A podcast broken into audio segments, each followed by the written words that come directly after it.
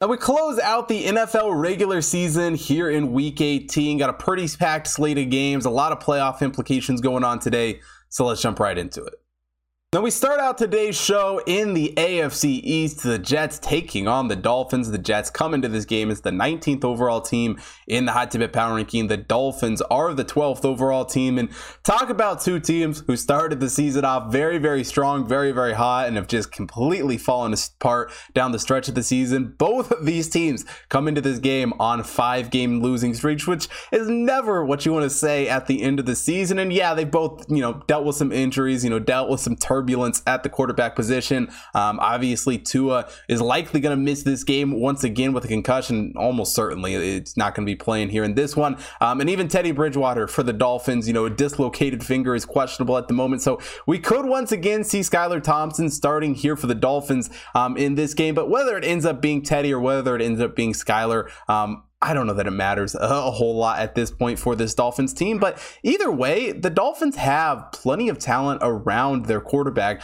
um, that they can still be a competitive team. Obviously, Tyreek Hill and Jaylen Waddle have been one of the strongest wide receiver duos in the entire NFL this season. I mean, Tyreek Hill, 1,600 yards and seven touchdowns on the season. Jaylen Waddle, 1,300 yards and eight touchdowns. You're not going to find two wide receivers with a better stat line on too many teams in the NFL. Not to mention, Raheem Mostert has been a strong, strong rusher, 820 yards for him on the season. And offensively, it's a Dolphins team that has done a fairly good job scoring points this season with 24.1 points per game. And yeah, that all means less when Tua is not on the field for sure, um, but it's still a strong team. And I think it's a team, um, and we, have seen Teddy and Skylar both come in this season and, and be manageable quarterbacks. And I certainly think they can do that here in this game, especially going up against a Jets team that's kind of in the exact same spot. I mean, Mike White looks to finish off the season here for the Jets, and he's been fine this season over the few games that he's he's played, a thousand yards through the air, three touchdowns on the season. Um, but it's just the Jets offense that all in all has not been the best this season. Garrett Wilson has been all right, leads the team with over a thousand yards and four touchdowns.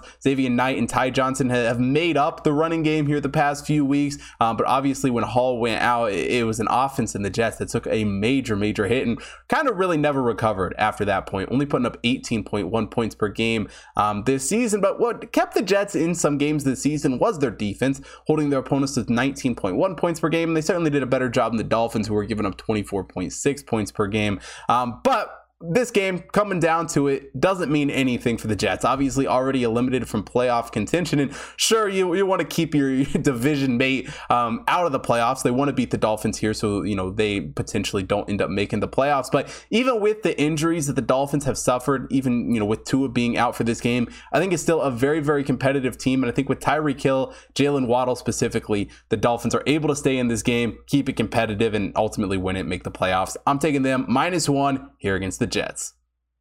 Now, quickly, before we get into the second game here for Sunday, if you haven't already checked out the website, head over to hottipbets.com. We got college basketball, college football, NFL, NBA, NHL, UFC, horse racing picks being posted up there every single day. So make sure you take a look at all of that. Also, follow the Hot Tip Bets main account at Hot Tip Bets on Facebook, Instagram, Twitter to stay up to date with all the content being posted over there, as well as my personal account at Hot Tip Bets Chris on Instagram, TikTok, Twitter to stay up to date with all the content that I'm putting out. Um, and also follow me on BetStamp where you can get early access access to all my picks and get a notification every single time that I place a bet. And last but definitely not least, for watching here on YouTube, hit that like button, subscribe to the channel, hit the bell notification so you don't miss out on any future uploads. And most importantly, drop a comment down below. Let me know who you guys are betting on here for Sunday.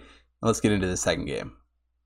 Now we close out the NFL regular season here on Sunday Night Football with the Lions taking on the Packers. The Lions come into this game as the 18th overall team in the Hot Power Ranking. The Packers are the 13th overall team, and you know I'm guessing a lot of people didn't see two eight and eight NFC North teams and the Lions and the Packers facing off against each other um, for who's going to end up going to the playoffs potentially here. The Seahawks, you know, throws a little bit of a wrench into it, um, but the Lions are going to know before this game what that Seahawks game really means um, for them coming into this one. And it's a Lions team that has been red hot here at the end of the season, coming to this game following the win over the Bears. And what Jared Goff has been able to do has just been absolutely tremendous, absolutely outstanding um, for this Lions team, passing for 4,200 yards and 29 touchdowns on the year. Wide receiver Amon St. Brown has been a great receiving option as well, over a thousand yards for him, six touchdowns. And Jamaal Williams and D'Andre Swift have been one of the better running back duos, um, certainly in the division division, but even in the NFL, offensively, it's a Lions team that can just move the ball down the field um, and ultimately can put up some points on the board, averaging 27.1 points per game.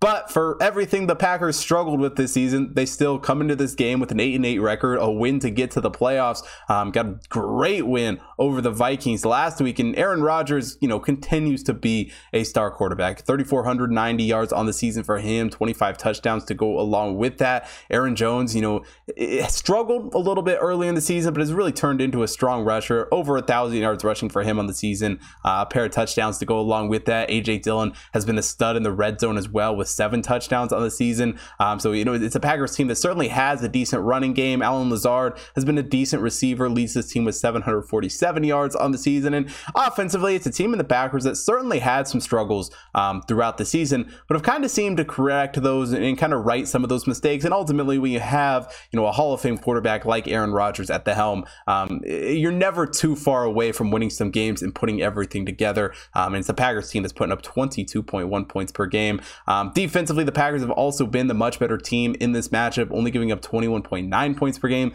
The Lions have certainly struggled on the defensive side of things, giving up 25.7 points per game. I mean, the Lions truly just play Big 12 football where it's we're just going to try and outscore you on the offensive side of the ball. And who knows, that might work out, and sometimes it does. But um, I think going up against Aaron Rodgers and the Packers here in Green Bay, it's going to be very, very hard for this Lions team to continue that success. And as much as I love Jared Goff and would absolutely love to see him and this Lions team make the playoffs and potentially go on some sort of run, I really think they're going to struggle going on the road against Aaron Rodgers here in this game. Um, and it's just a Packers team that has got things cooking at the right time. And I think they show that off here in this game with a pretty big win. Taking them minus four and a half here against the Lions.